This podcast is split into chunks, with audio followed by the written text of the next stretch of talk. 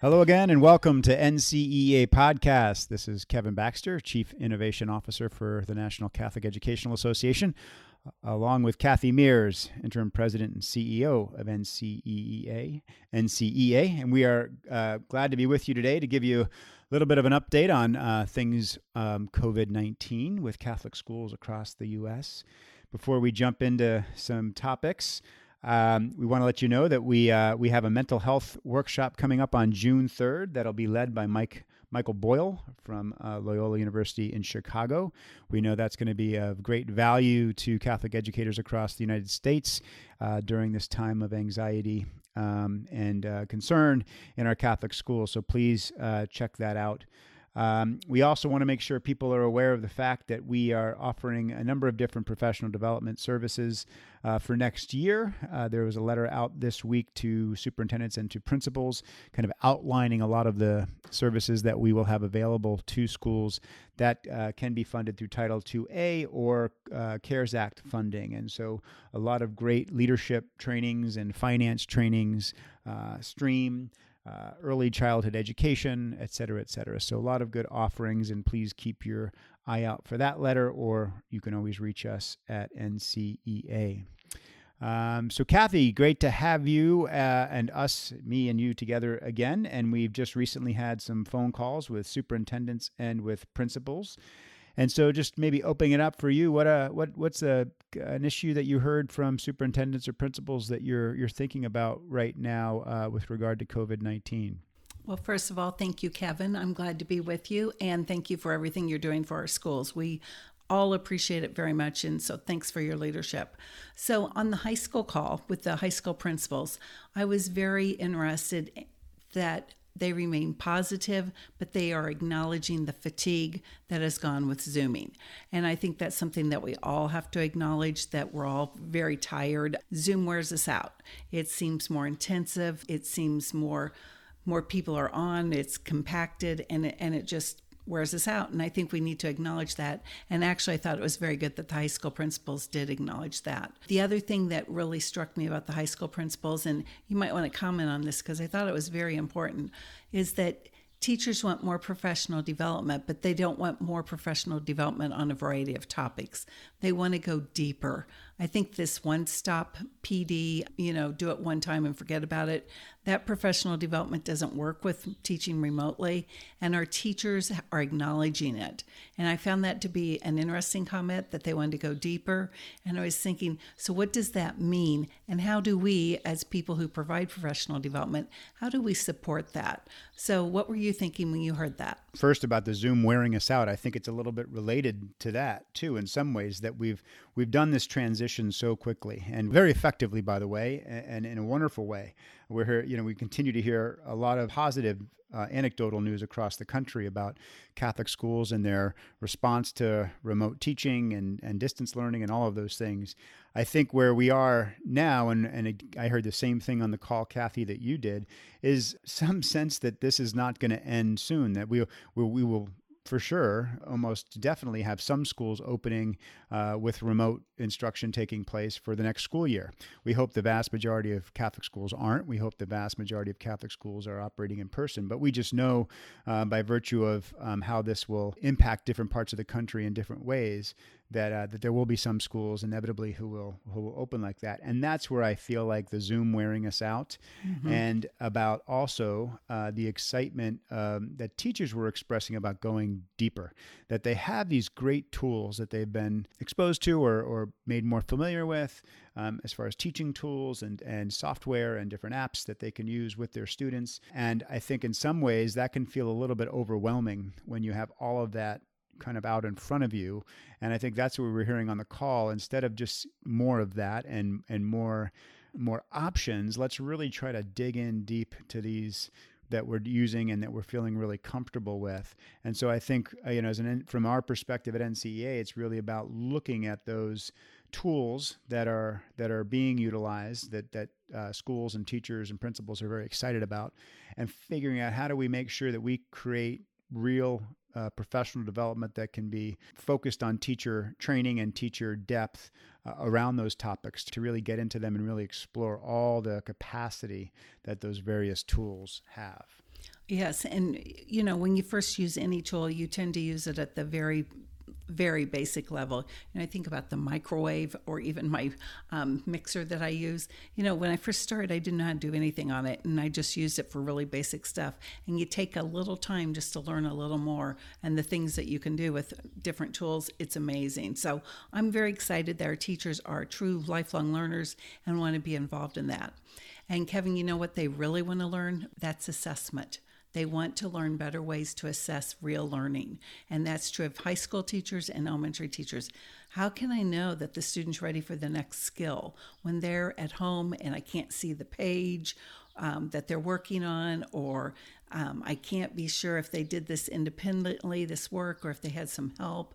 And it's not that we think anybody's cheating or things like that, but how can I know that they're ready for the next level when I'm not beside them? And I think that's really important for people to take into consideration and to check out the tools and are there ways we can use these tools to check for deeper depth of understanding? Because assessment is something that keeps coming up over and over again with our teachers and principals and superintendents. I agree, Kathy, and, and a ex- great example of that recently from well, not just the Catholic school side, from the from all school side is the AP test. The AP exams were administered about two weeks ago online. There was a 45 minute window to do this. Uh, they were open book, but there were some very you know clear guidelines provided to students about um, what they could do and what they could not do. And I think why that's an important, relevant example to this conversation is that it makes us all understand that none of us are experts at this current time hopefully we're becoming more expert as we as we go through it. Ideally that uh, will always be the case. But when this came about and we all had to make this transition very very quickly, I think in some ways there's a sense that, oh my gosh, someone else must be doing it better than I am, or someone else has figured this out and I just don't know it yet. And I think, especially with assessment, and we're thinking about formative assessments and summative assessments, and how do you ensure that, you know, students aren't, you know, obviously taking advantage of the opportunity of being at home and, and all those different things. Every single school is trying to figure this out too. So we have an opportunity to really think this through and to consult and collaborate and talk it through with other educators who we have um, respect for. Talk to our university partners um, who often have moved to online instruction in some capacity, maybe a little bit sooner than, than we had for, for COVID 19. So, trying to think about some different strategies to do that in an effective way. And again, in anticipation of, of next year, when we most likely might have school starting with some form of remote learning. Kathy, maybe I'll turn to that uh, with another question for you. I think a lot of the almost all the principals and maybe most of the superintendents we talked to had uh, expectations and hopes that they were going to meet be able to open with with students in the classroom in September. However, I don't think anyone thought they were going to have classrooms full of 30 students. So how are people thinking about that in terms of what requirements might be in place even if you are able to meet in person and those social distancing guidelines and wearing masks and et cetera, et cetera? What were some things you heard on our calls uh, last last couple of weeks? First of all, I'm impressed at the at how much planning has already gone into the beginning of the school next year. Um, people are taking it very seriously, wanting to do the right things, and we heard a lot about will they have half a day schedule and then um, half the children in the morning, half in the afternoon. We heard some about that, but actually that seemed to have died down. That doesn't seem to be the way people want to go but they are talking about doing a day at a time, one day for, for half the first grade class, the next day for the other half. People are also talking about that six foot distance. What does that mean in the classroom? What does that mean at lunchtime? What's it mean at church? Will we all be able to be back in our churches? Um, that's going to be a big deal for students because celebrating um, the Eucharist is one of the ways that we are a Catholic school and a Catholic community. So teachers and parents, I think, are probably involved, and principals are looking at all those things. They're also looking at when the kids come back, what's going to be like for them. They will have been out of school for maybe almost six months if they go back after Labor Day. That is a really long time, really long time. So, what do we need to do to prepare the students for school again. Um, you get away from anything for six months and then you go back to it. It's difficult. It's difficult for adults, let alone children. And I think that we're going to have to really look at that. The other thing I was thinking about really young children, maybe they're going to kindergarten for the first time. They they missed out on 6 months of school and they're going to be different. They're going to present differently than kindergarten classes last year or the year before because they've been learning online now. So for them, that's almost normal because that's what they've been doing. So I think our schools, our teachers, um, our principals are wise to plan, but we have to remember that we're still dealing with children at the end of the day and humans who are tired, who are trying to figure things out, trying not to be worried about everything. Um, my little grandsons, they they talk about the germs and if grandma's house has germs. So they're very aware that there's something going on and there's something that maybe they should be a little bit of afraid of. And we have to help students with that as we move forward. So I'm impressed that schools are looking not only at the physical spaces and what it means, but they're looking at that social and emotional learning piece. What do we do to make our sure our students feel safe and secure when at school? And I'm very proud NCEA is going to be offering that workshop with Mike Boyle uh, in early June because it's really important that we take care of our kids first their emotional health, wealth, health and well-being. That's really important. And don't forget the teachers too. They've been under a lot of stress and they they need our support too. Um, hopefully, all teachers will get some weeks of rest and relaxation before they have to go back because it's I'm sure it's it, they're exhausted, and we need to um, make sure that they get recharged and renewed before they begin again. Absolutely, and and on that, uh, I think it was our elementary principal call. Uh, there was a principal who brought up something that here, I believe it was probably China, but one of the Asian countries that had been out of school since January just had kids come back relatively recently, and he had read something where um, whatever country this was, they actually did a whole week of PTSD training for the kids, essentially. I mean, essentially saying we need to really make sure we focus on these kids' emotional health uh, because they've been out of school for this significant amount of time and make sure we focus on that before we get back into anything on an academic level. And I thought that was just an interesting thing to ponder. I don't think we advocate anything necessarily like that, but just to think that through.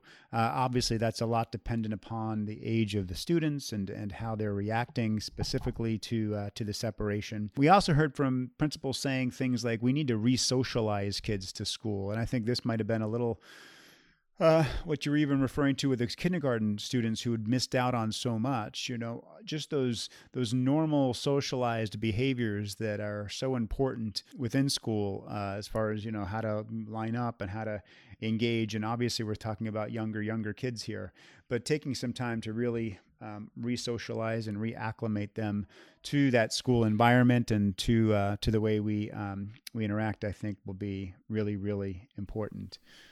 Kevin, you know, when you talk about the PTSD training for for teachers so that they can help kids, did you think I mean, think about it. 6 months ago we would never have even thought that we'd need to talk about that. And now it's part of our conversation. I, I think we better take a moment and realize that we the world has changed and that's not all bad at all. One of the things that we also heard from the principals was that they don't want to go back they want to keep embracing this this innovative creative workplace that they've discovered online and they want to get better at it. But we we need to take a moment and reflect. This is a very different world and we can't go back to the way we were before or at least I don't think we can. Do you? No, uh, I don't think we, we can, and I, and I don't think we should. I think we're, we're learning things through this that can make us uh, make us better and actually make us a stronger um, system or a stronger group of schools, stronger Catholic schools overall. I think one one thing that jumps out at me is we couldn't have predicted this um, six months ago um, or even three or four months ago. Obviously, the the need for this this intense maybe uh, social emotional training for kids. Although we did see issues with that prior to COVID 19. We had conversations all year, really. And, and, and one of the things we were talking about and developing and we were really excited about was the idea of professional learning networks or PLNs. And uh, these are groups that we wanted to um, get together on Zoom and small groups, five to 10 individuals who do the same job in Catholic schools. So they might be principals or teachers, uh, kindergarten teachers, or a math teacher in high school, for example. and really build some collaboration and problem solving. And we were really excited about this, and we had some some groups going with it. And and lo and behold, now with the um, with COVID nineteen and everyone getting very comfortable with Zoom and coming online, um, one of the things that really struck me on both the superintendent calls and the principal calls in the last few weeks was the excitement around keeping that going. People were very excited about those touch base calls, and they were also very very excited in uh, perhaps partaking and being a part of a PLN uh, for next year, where they can dialogue with uh, colleagues across the country about challenges they're facing, about wonderful celebrations that they can share with each other. And so that really struck me as well. I, I agree. And the more times that people can connect and learn from each other, virtually or in person, the better off we all are as church, as teachers, as professionals, as people. Um, I cannot wait to see people in person again. It will be great.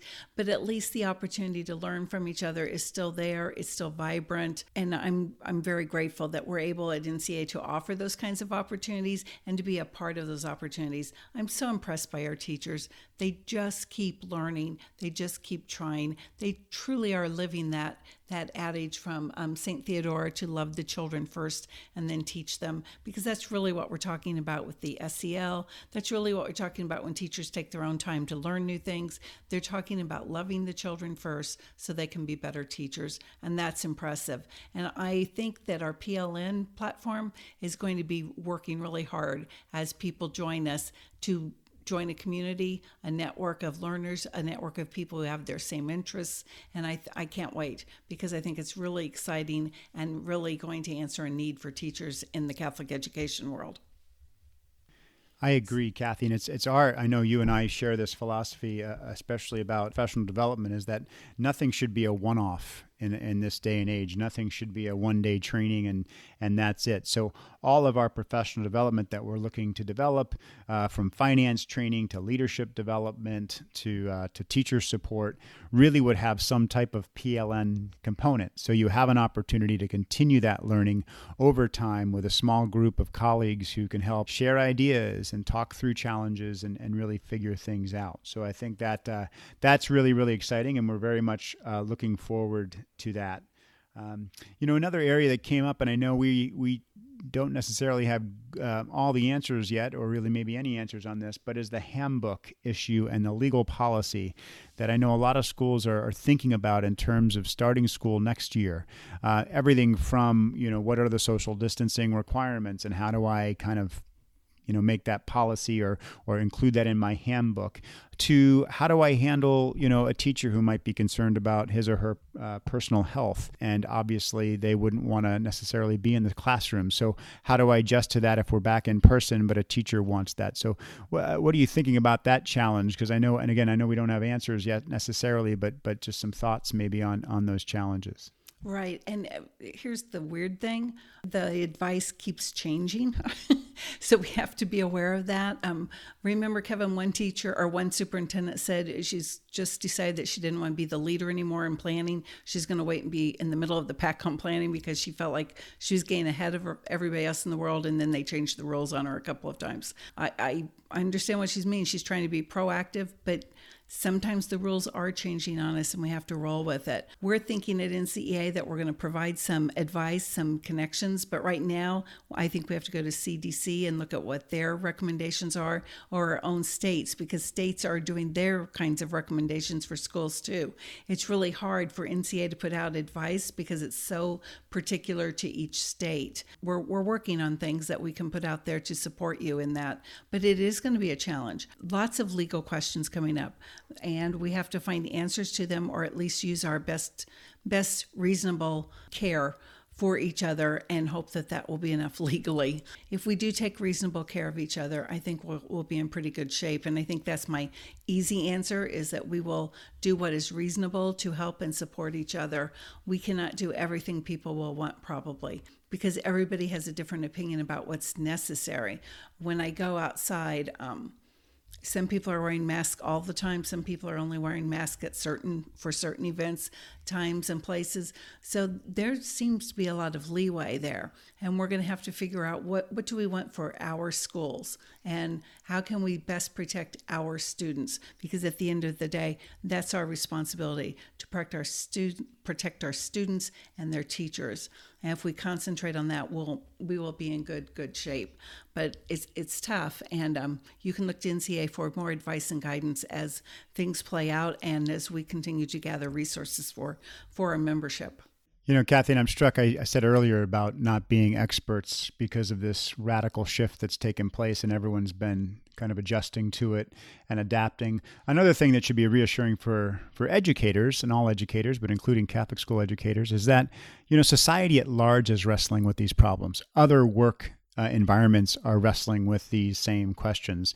So, again, this is not something that we should feel like we're behind on or that we should have answers, you know, immediately on. We're all trying to figure that out, and other industries are trying to figure that out as well. So, we obviously have to stay up to speed with what's happening and what's being discussed. We can help provide guidance and support with uh, with our conversations with people who have expertise in these different areas. But it's also very, very important for leaders, especially because I know they carry that additional burden that you and I both uh, admire them so much for and uh, respect them so much for, to kind of give ourselves a break sometimes that we don't. Sometimes we want to know every single answer every single you know second of the day, and and uh, a situation like this really humbles you and says you've got to just take it a day at a time. Trust your faith, trust your your instincts, uh, be that support and that um, that that guide for your school community, and trust that uh, that things will uh, will work out. Right. And and I think that we can trust our leaders. They do great work. We can trust our teachers. They are doing great work every day. And you know what? We can trust our families. We really do have partnerships with them and we need to work with them too so that they feel comfortable sending their students back to our schools because I know a lot of parents are worried if they'll be able to afford Catholic education. A lot of principals are worried if families will be able to come back. And so that's just one additional pressure. But we need to trust each other and keep working together um, for the benefit of our students. And if we keep that focus, I think we'll be okay. But it's definitely a lot of work and it's a lot of the unknown. So we have to trust in God and, and keep moving forward. So, talking about a lot of work and trusting in God, Kathy, you are about a month and a half into your role as interim president CEO of NCEA. What uh, what can you tell us about your experience thus far? What you've uh, enjoyed? Maybe uh, some of the high level struggles or challenges that you've you've seen, and just your overall uh, impressions taking on the helm of the organization. Kevin, I have nothing but gratitude. I I am so impressed and so amazed by what's happened in our schools since March 13th, 14th, whatever day it was that we turned off the lights in our buildings and went home and said we're still going to be a school. They are so impressive. And I cannot say it enough or to enough people because it is amazing what Catholic education has done. We've not been perfect, but we've certainly given it a great try and we've done it with a lot of love and a lot of courage. And I'm totally impressed.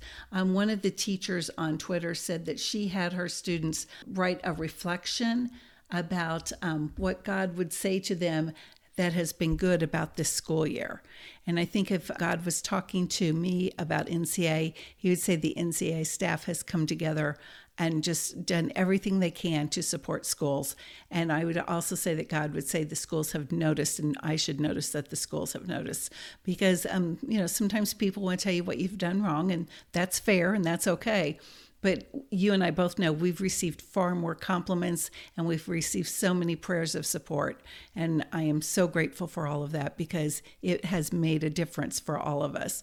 And my thing is, I want everyone to know is that NCA exists to serve our members and we will keep serving our members and i know that whoever is the next president they will come in and they will take up that same mantle that we are here to serve members and we'll do our best to serve them as well as we can every day.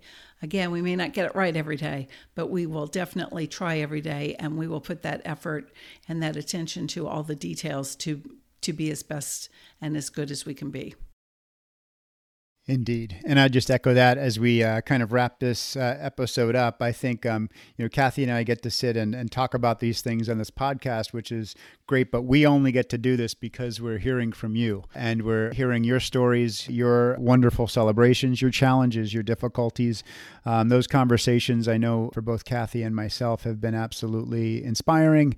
Uh, they've really painted this beautiful picture of resilience and determination and faith and belief in community community and belief in our connection with one another.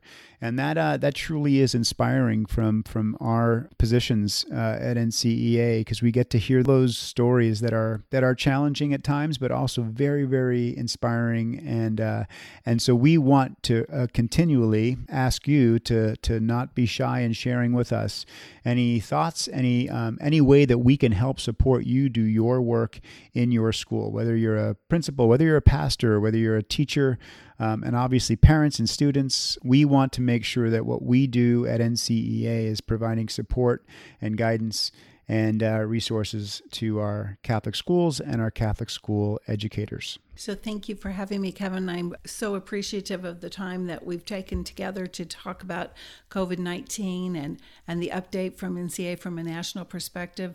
And um, I want to thank you for everything you do every day because it's, it's really important work. And Kathy, thank you. Thank you for the time and thank you for your leadership. Uh, it is so greatly appreciated by uh, all of us at NCEA. So that is a NCEA podcast for this week. Thank you for subscribing and thank you for listening. And we will be back uh, next week with another edition of NCEA podcast. God bless.